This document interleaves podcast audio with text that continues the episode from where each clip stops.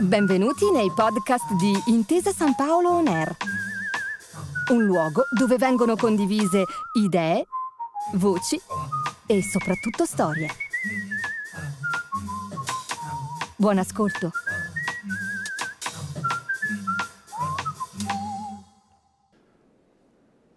Care lettrici, cari lettori, seconda delle 17 serate che affrontiamo per attraversare i promessi sposi in questo maggio manzoniano.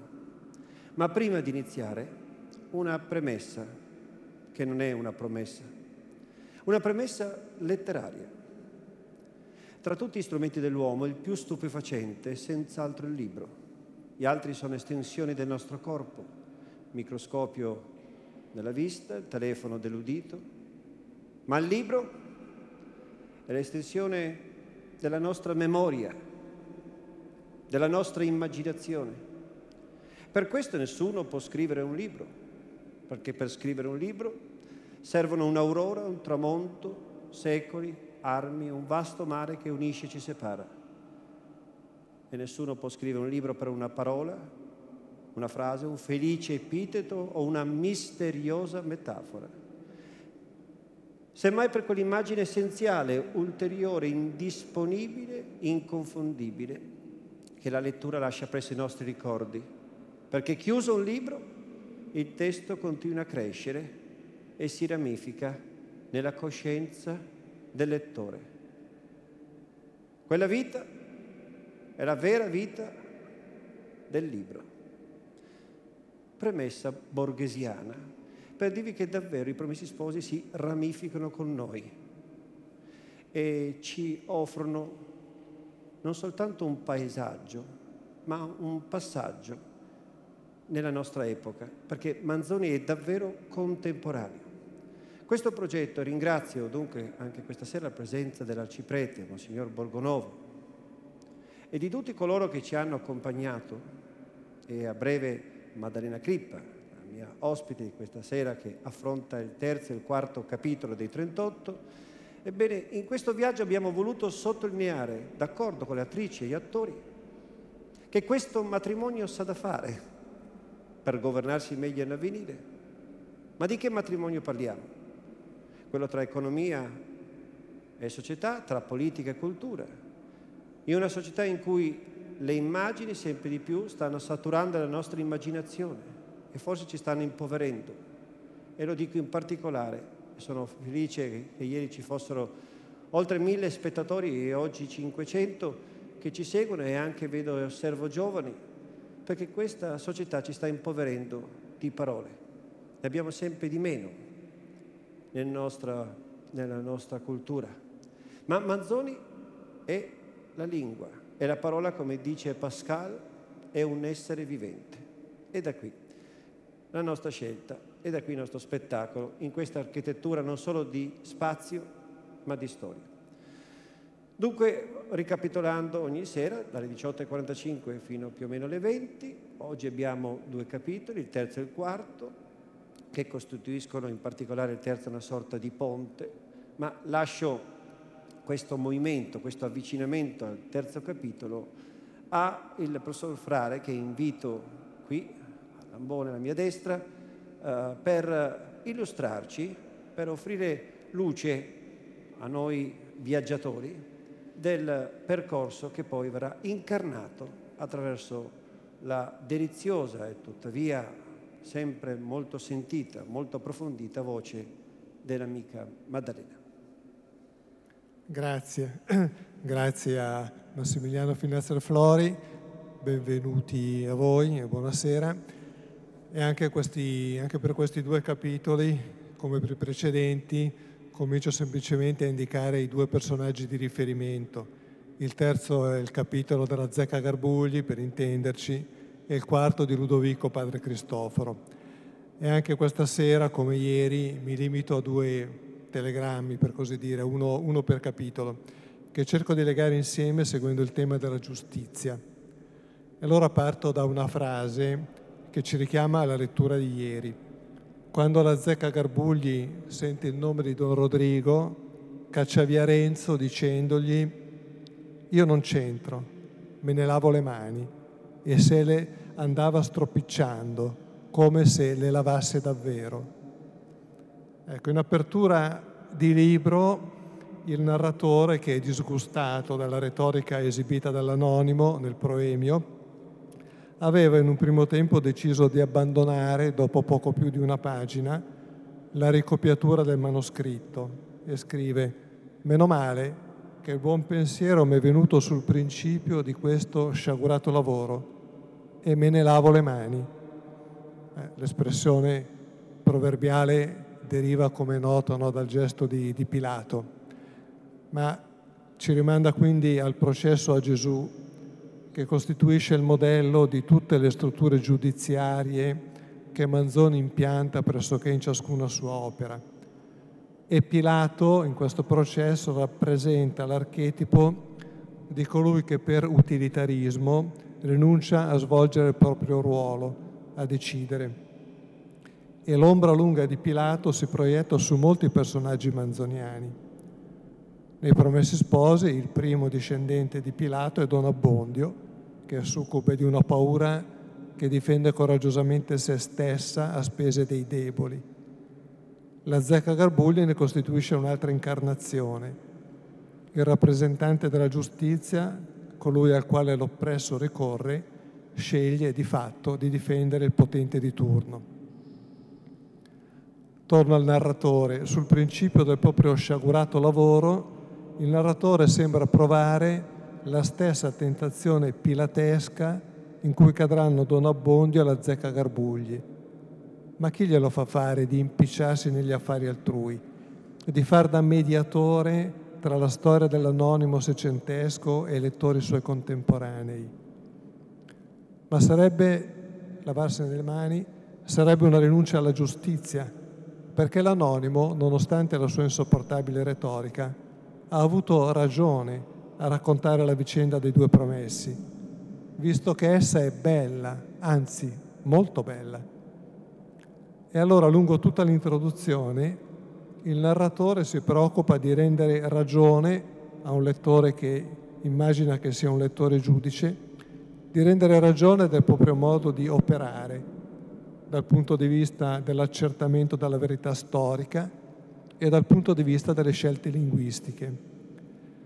Non bisognerebbe tuttavia dimenticare che il primo movente che spinge il narratore è la bellezza della storia. È innanzitutto a questa bellezza che il narratore vuole rendere giustizia, evitando che questa storia rimanga sconosciuta, con un atto che è di risarcimento nei confronti dei protagonisti della storia e perfino anche dell'anonimo. E il narratore decide di rendere giustizia e in tal modo offre al lettore, già in apertura di libro, eh, il contravveleno necessario a giudicare e a respingere l'antimodello pilatesco della zecca Garbugli.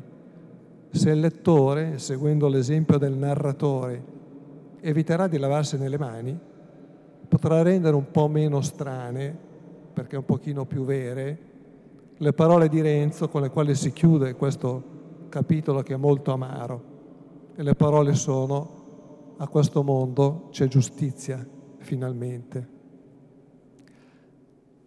Nel capitolo quarto incontriamo Lodovico.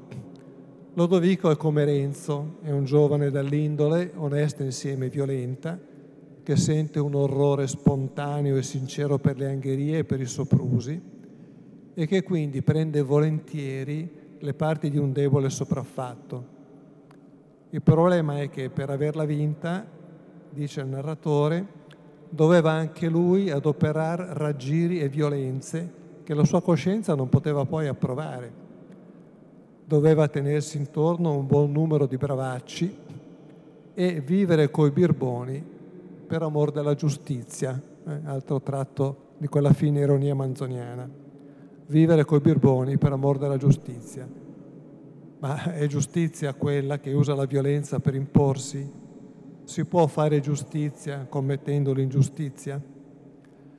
È una questione d'onore, di precedenza stradale, fornisce pretesto per una lite che sfocia in un duello. Inizialmente Ludovico pensa solo a difendersi, lo sapete, poi quando l'avversario che può contare su quattro bravi colpisce a morte il suo fedele Cristoforo, Ludovico, accecato dall'ira, si scaglia verso di lui e lo uccide. Ludovico cercava la giustizia, ha sperimentato la vendetta, ma fa anche un'altra esperienza che è decisiva. E non mi riferisco a quella del passaggio allo stato religioso, ma un'altra esperienza che è anteriore a questa e che è fondante, cioè quella del perdono.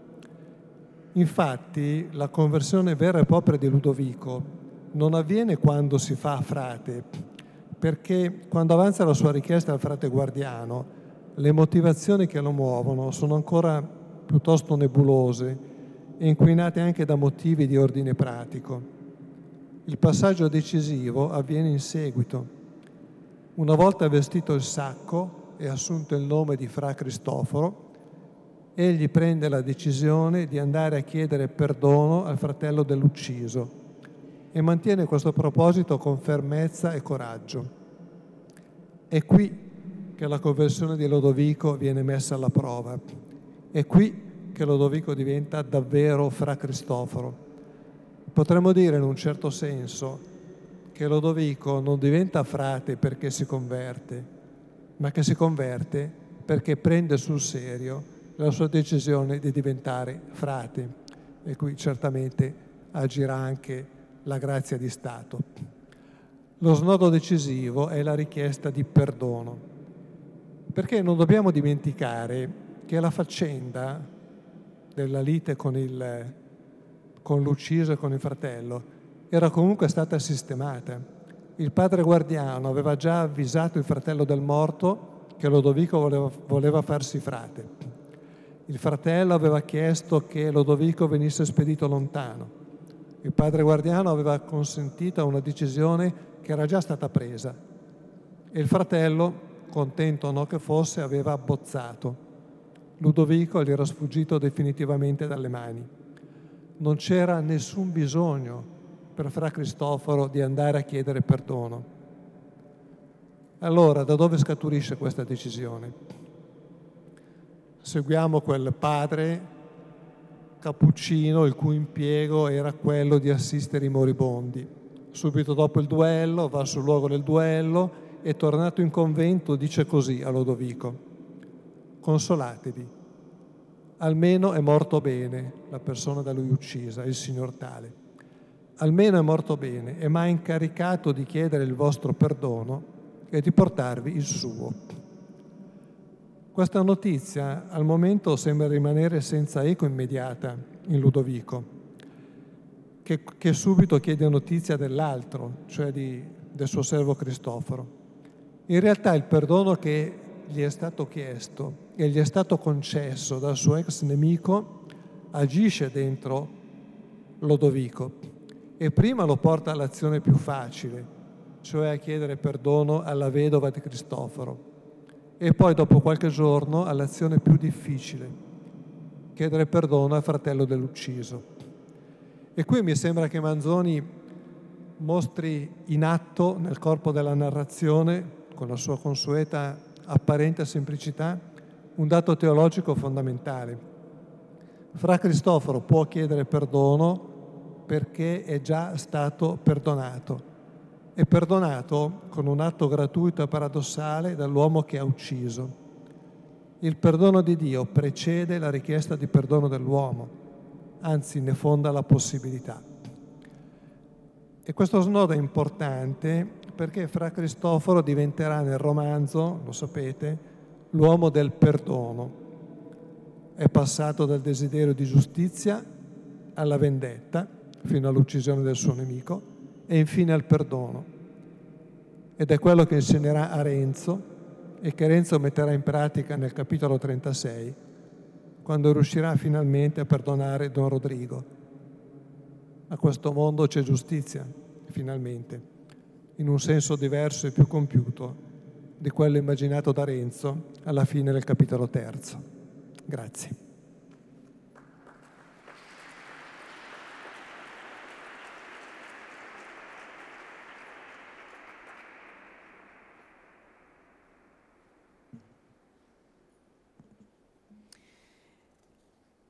Capitolo terzo. Santissima Vergine, esclamò Lucia, chi avrebbe creduto che le cose potessero arrivare a questo segno? E, con voce rotta dal pianto, raccontò come, pochi giorni prima, mentre tornava dalla filanda ed era rimasta indietro dalle sue compagne, le era passato innanzi Don Rodrigo, in compagnia di un altro signore, che il primo aveva cercato di trattenerla con chiacchiere, come ella diceva, non punto belle, ma essa, senza dargli retta, aveva affrettato il passo e raggiunto le compagne. E intanto aveva sentito quell'altro signore rider forte e Don Rodrigo dire scommettiamo. Il giorno dopo coloro si erano trovati ancora sulla strada ma Lucia era nel mezzo delle compagne con gli occhi bassi e l'altro signore sghignazzava e Don Rodrigo diceva vedremo, vedremo. Per grazia del cielo, continuò Lucia, quel giorno era l'ultimo della filanda. Io raccontai subito. A chi hai raccontato? domandò Agnese non senza un po' di sdegno al nome del confidente preferito al padre Cristoforo in confessione, mamma, rispose Lucia con un accento soave di scusa. Gli raccontai tutto l'ultima volta che siamo andate insieme alla chiesa del convento. E se vi ricordate quella mattina io andava mettendo mano ora una cosa, ora un'altra per indugiare tanto che passasse altra gente del paese avviata quella volta e far la strada in compagnia con loro, perché dopo quell'incontro le strade mi facevano tanta paura. E che t'ha detto il padre? domandò Agnese. M'ha detto che cercassi d'affrettare le nozze il più che potessi e intanto stessi rinchiusa che pregassi bene il Signore e che sperava che colui non vedendomi non si curerebbe più di me. E fu allora che mi sforzai, proseguì rivolgendosi di nuovo a Renzo, senza alzargli però gli occhi in viso e arrossendo tutta. Fu allora che feci la sfacciata e che vi pregai io che procuraste di far presto e di concludere prima del tempo che si era stabilito. Chissà cosa avete pensato di me, ma io facevo per bene ed ero stata consigliata e tenevo per certo e questa mattina ero talmente lontana da pensare.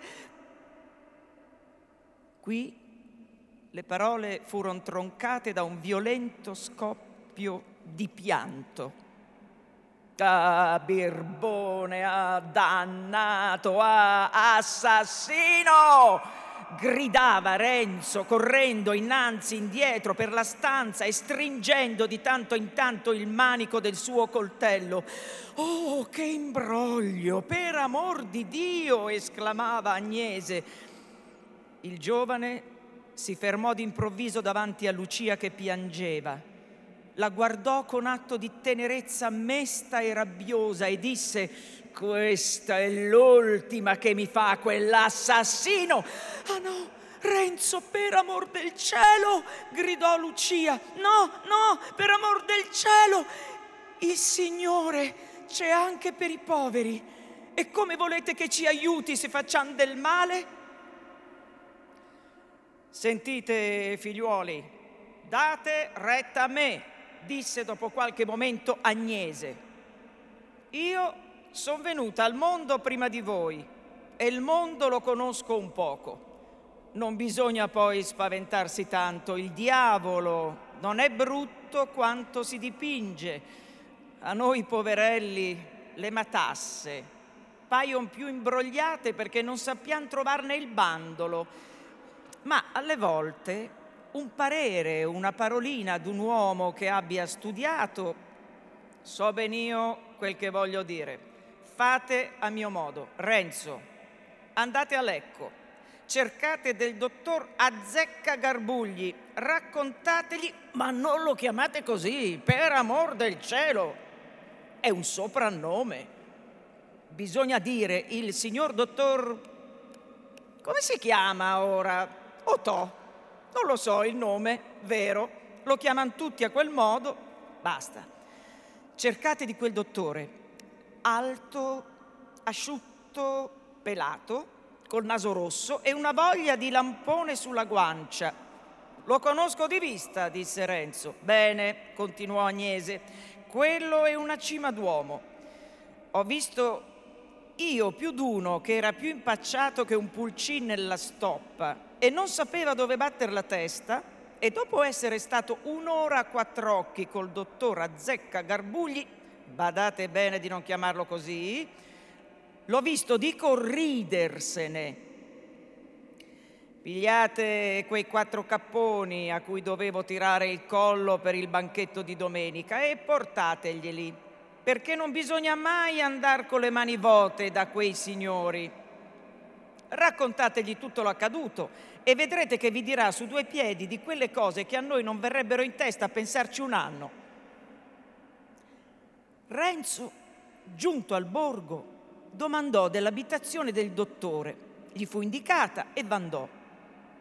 All'entrare si sentì preso da quella suggezione che i poverelli illetterati provano in vicinanza ad un signore ed un dotto e dimenticò tutti i discorsi che aveva preparati, ma diede un'occhiata ai capponi e si rincuorò. Entrato in cucina domandò alla serva se si poteva parlare al signor dottore. Addocchiò essa le bestie e come avvezza a somiglianti doni si mise loro le mani addosso, quantunque Renzo andasse tirando indietro perché voleva che il dottore vedesse e sapesse che egli portava qualche cosa. Capitò appunto mentre la donna diceva date qui e andate innanzi. Renzo fece un grande inchino. Il dottore l'accolse umanamente con venite, figliuolo, e lo fece entrare con sé nello studio, chiuse l'uscio e fece animo al giovane con queste parole. Figliuolo, ditemi il vostro caso. Vorrei dirle una parola in confidenza. Son qui, rispose il dottore, parlate. E s'accomodò sul seggiolone. Renzo ritto davanti alla tavola, con una mano nel cucuzzolo del cappello che faceva girar con l'altra, ricominciò. Eh, vorrei sapere da lei che ha studiato, ditemi il fatto come sta, interruppe il dottore. Lei m'ha da scusare, noi altri poveri non sappiamo parlare bene. Vorrei dunque sapere, benedetta gente, ma siete tutti così? Invece di raccontare il fatto volete interrogare perché avete già i vostri disegni in testa. Mi scusi, signor dottore, vorrei sapere se a minacciare un curato perché non faccia un matrimonio c'è penale. Ho capito, disse tra sé il dottore che in verità non aveva capito. Ho capito e subito si fece serio, ma d'una serietà mista di compassione e di premura. Strinse fortemente le labbra facendone uscire un suono inarticolato che accennava un sentimento espresso poi più chiaramente nelle sue prime parole. Caso serio, figliuolo, caso contemplato. Avete fatto bene a venire da me. È un caso chiaro, contemplato in cento gride e appunto in una dell'anno scorso, dell'attuale signor governatore. Ora vi fo vedere e toccar con mano. Così dicendo, s'alzò dal suo seggiolone e cacciò le mani in quel caos di carte, rimescolandole dal sotto in su come se mettesse grano in uno staio. Ma dov'è ora? Vien fuori, vien fuori! Bisogna avere tante cose alle mani, ma la deve essere qui sicuro, perché è una grida di importanza. Ah, ecco, ecco, ecco. La prese, la piegò, guardò alla data, e fatto un viso ancor più serio esclamò il 15 d'ottobre 1627, sicuro, è dell'anno passato. Grida fresca, sono quelle che fanno più paura. Sapete leggere, figliuolo? Un pochino, signor dottore. Bene, venitemi dietro con l'occhio e vedrete. E, tenendo la grida sciorinata in aria, cominciò a leggere, borbottando a precipizio in alcuni passi e fermandosi distintamente con grande espressione sopra alcuni altri, secondo il bisogno.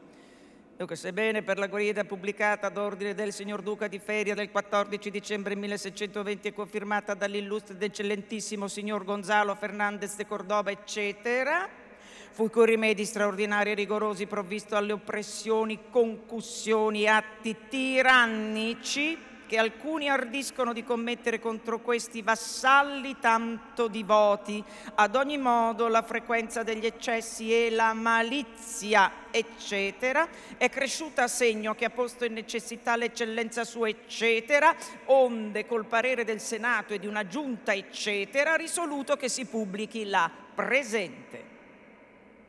E cominciando dagli atti tirannici, mostrando l'esperienza che molti, così nelle città come nelle ville, sentite? Con tirannide esercitano concussioni, opprimono i più deboli in vari modi, come in operare che si facciano contratti violenti di compre d'affitti e c'è. Ma dove sei? Ah, ecco, ecco, sentite. Che seguano o non seguano matrimoni. Eh? È il mio caso disse Renzo. Sentite, sentite, c'è ben altro. E poi vedremo la pena. Si testifichi o non si testifichi che uno si parta dal luogo dove abita, eccetera, e quello paghi un debito, quell'altro non lo molesti, quello vada al suo molino, tutto questo non ha a che fare con noi. Ah, ci siamo. Quel prete non faccia quello che è obbligato per l'ufficio suo o faccia cose che non gli toccano. Eh?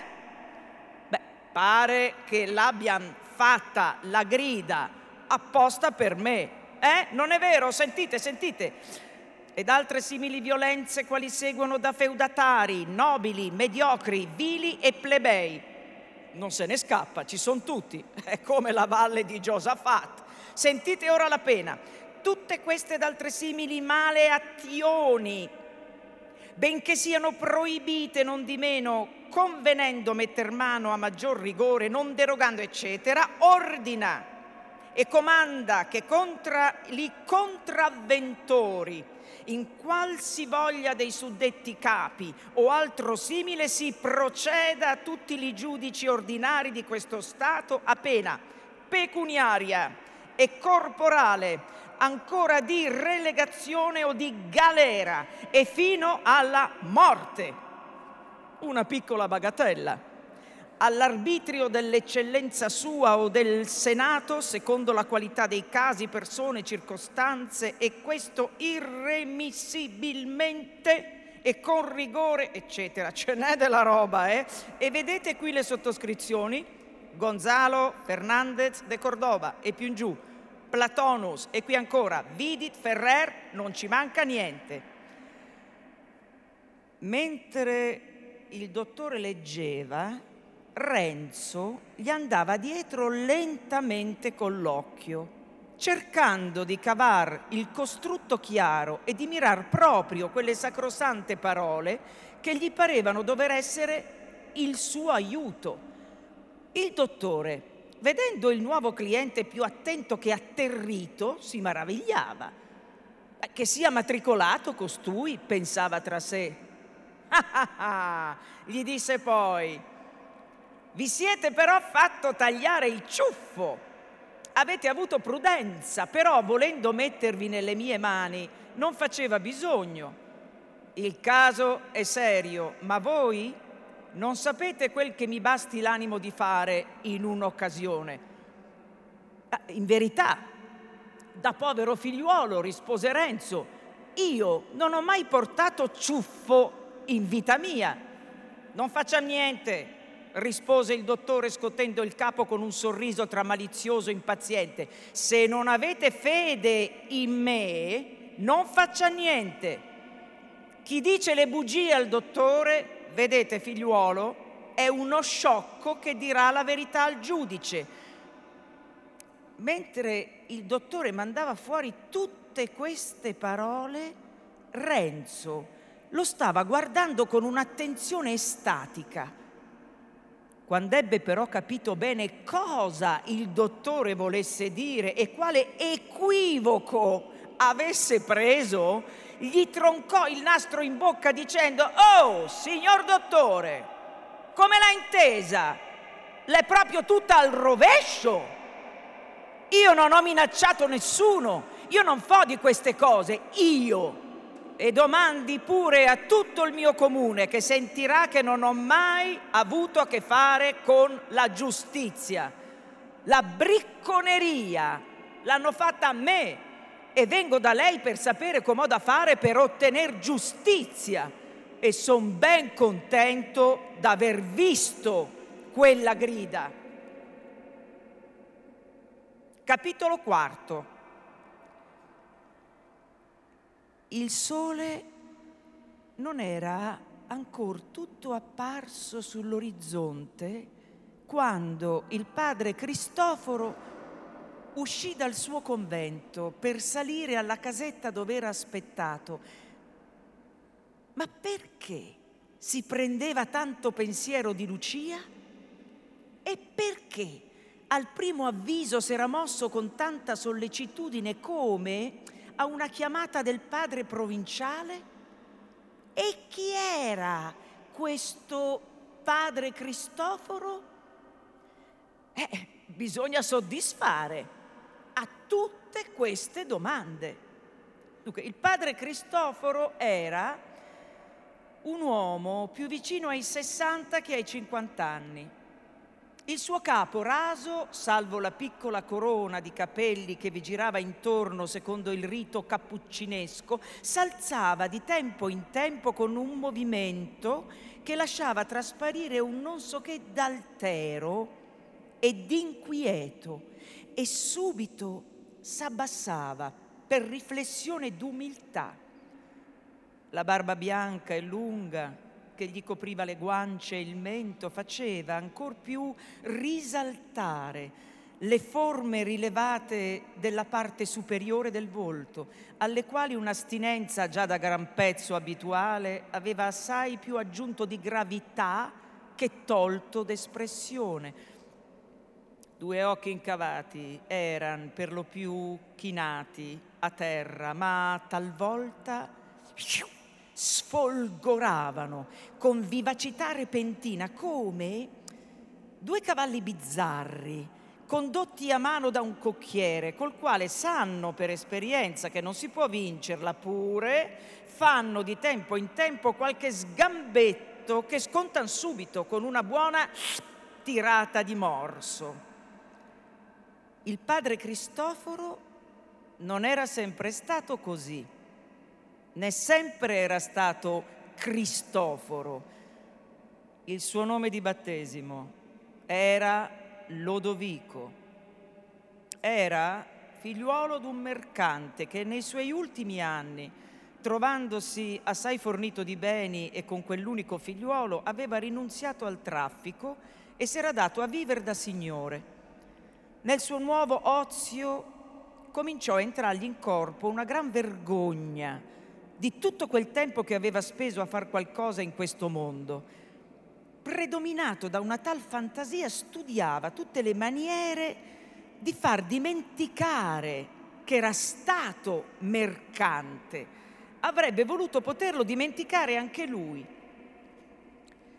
Più di una volta gli era saltata la fantasia di farsi frate che a quei tempi era il ripiego più comune per uscire d'impacci, ma questa, che sarebbe forse stata una fantasia per tutta la sua vita, divenne una risoluzione a causa di un accidente, il più serio che gli fosse ancora capitato.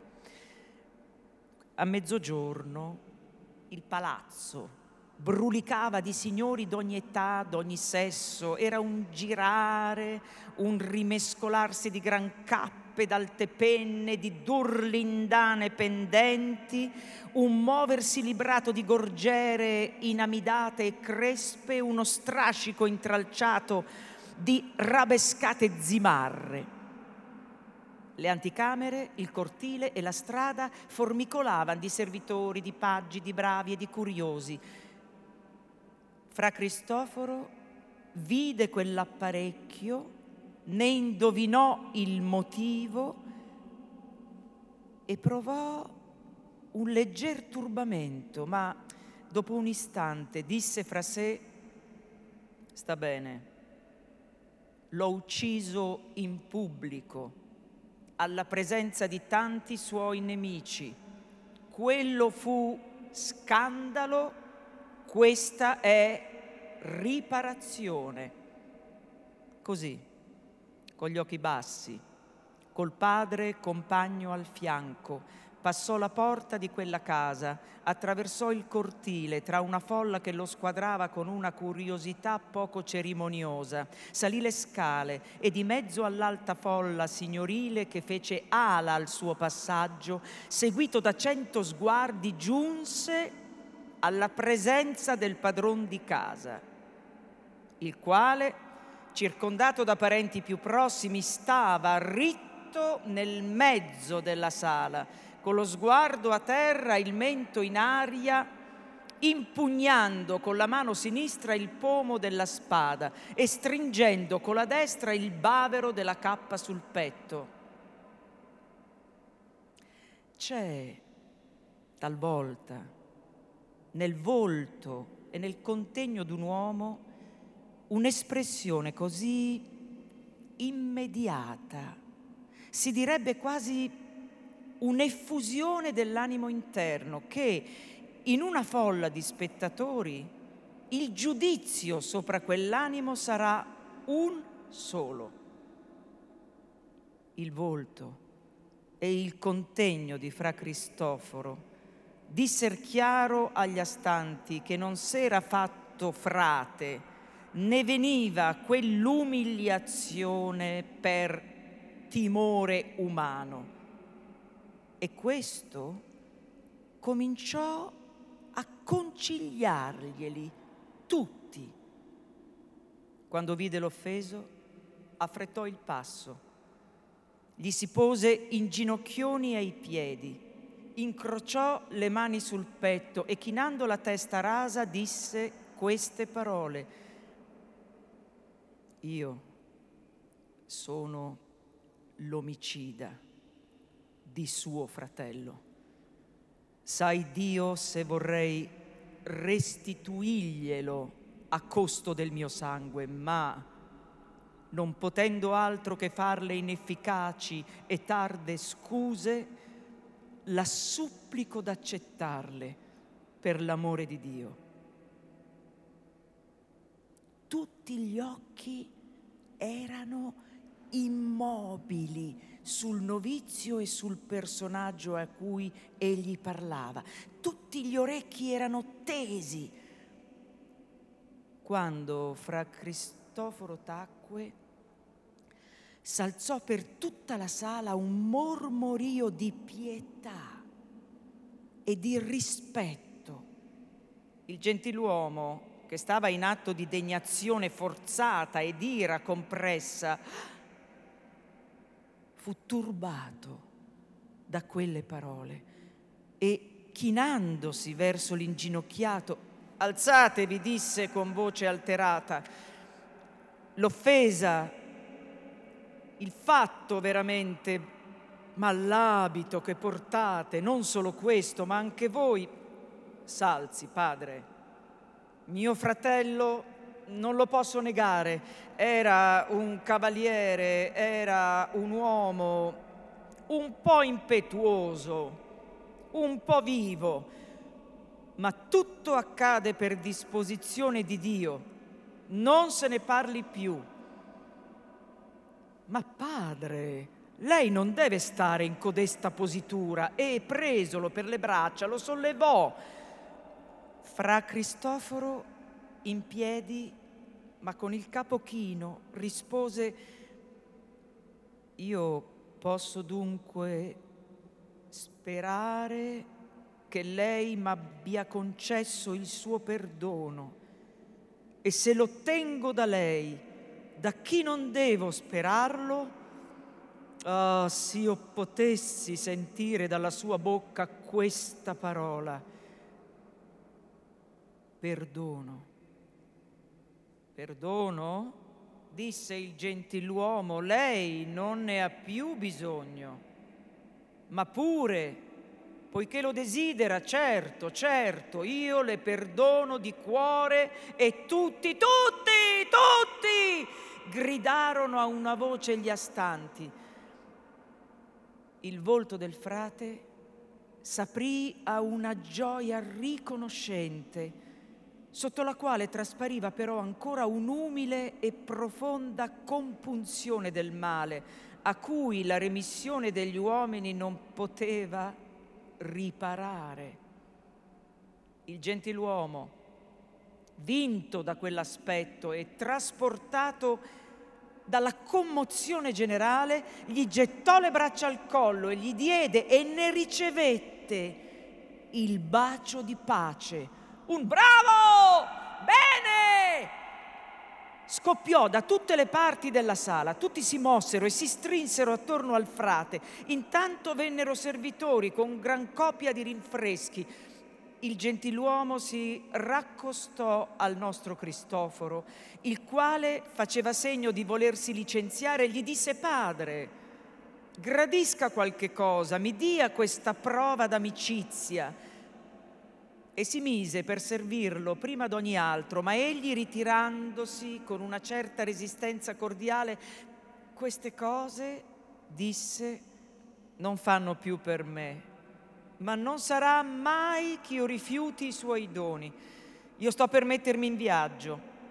Si degni di farmi portare un pane, perché io possa dire d'aver goduto la sua carità, d'aver mangiato il suo pane e avuto un segno del suo perdono. Il gentiluomo commosso ordinò che così si facesse. Venne subito un cameriere in gran gala, portando un pane su un piatto d'argento e lo presentò al padre, il quale presolo e ringraziato lo mise nella sporta. Chiese quindi licenza e abbracciato di nuovo il padron di casa e tutti quelli che trovandosi più vicini a lui poterono impadronirsene un momento, si liberò da essi a fatica ebbe a combattere nelle anticamere per isbrigarsi da servitori, anche da bravi, che gli baciavano il lembo dell'abito, il cordone, il cappuccio, e si trovò nella strada portato come in trionfo e accompagnato da una folla di popolo fino a una porta della città, donde uscì cominciando il suo pedestre viaggio verso il luogo del suo noviziato. Il fratello dell'ucciso e il parentado che si erano aspettati da assaporare in quel giorno la trista gioia dell'orgoglio, si trovarono invece ripieni della gioia serena del perdono e della benevolenza. La compagnia si trattenne ancora qualche tempo con una bonarietà e con una cordialità insolita, in ragionamenti ai quali nessuno era preparato andando là.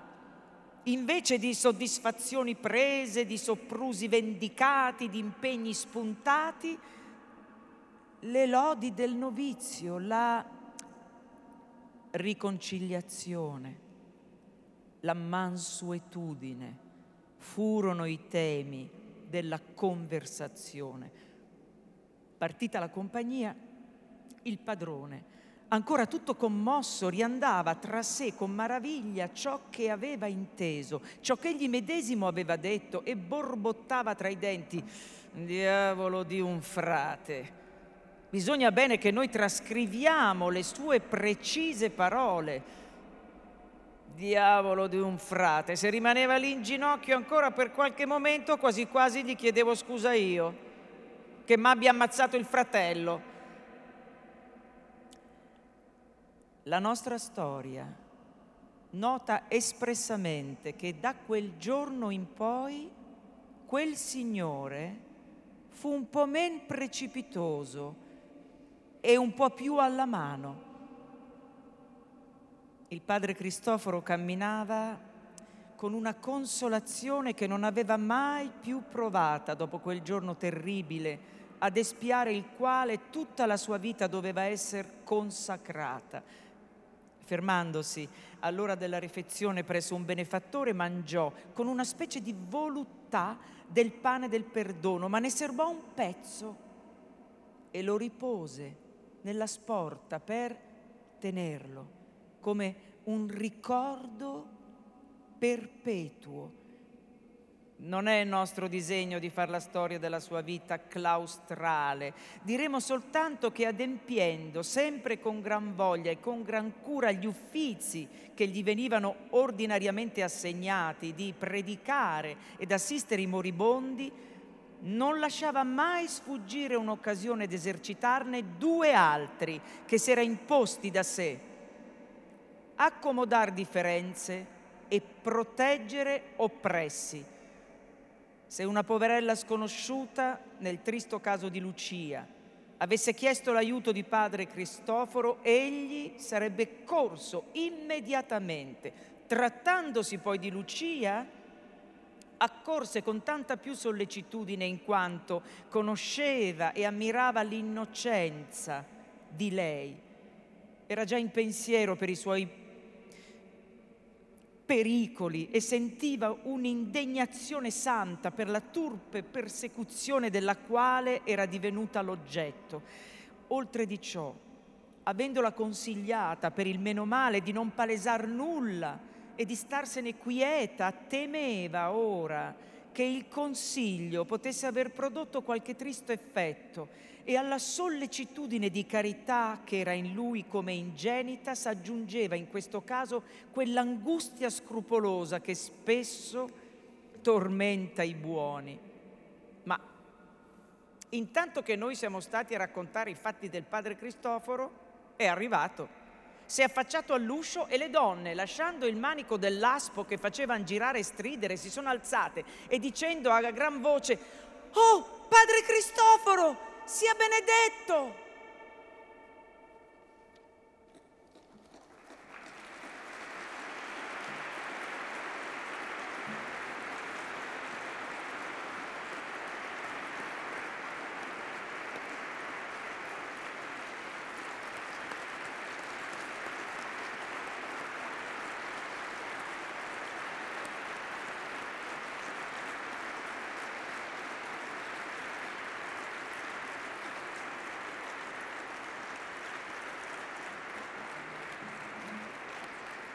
Grazie davvero a Maddalena Crippa che una volta di più ha sottolineato come Manzoni racconti il mondo com'è, ma anche come vorremmo che fosse. Dunque abbiamo sentito il terzo e il quarto capitolo, ovviamente queste sono riduzioni drammaturgiche, la prima delle quali è la riduzione drammaturgica di questa conversione che abbiamo appena avvertito, che ha già alle spalle Lucia, che ha già alle spalle la giustizia, perché il nostro viaggio prosegue domani con voi, spettatrici e spettatori, ma anche con coloro che ci stanno seguendo a distanza, e non sono pochi, ed è un viaggio che prosegue attraverso delle soglie, perché domani affrontiamo il quinto, il sesto e il settimo capitolo, affrontiamo dunque soglie, ma dovremmo, come dire, anche avere la luce in noi per affrontare la notte degli imbrogli, la notte dei, degli imbrogli che lascerà poi spazio eh, alle vittime, eh, ai carnefici, ma ancora una volta alla parola di Manzoni, che detto poi in questo luogo non è mai sola, perché è accompagnata dalla verità del soggetto dall'utile come scopo e dall'interessante come mezzo, una sorta di trinità letteraria che accompagna il pensiero e le parole del nostro autore.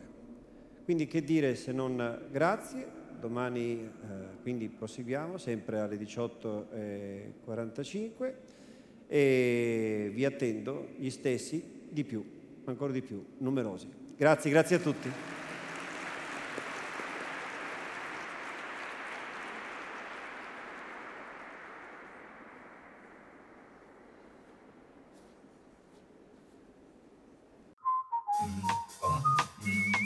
Grazie per aver ascoltato i podcast di Intesa San Paolo On Air. Al prossimo episodio.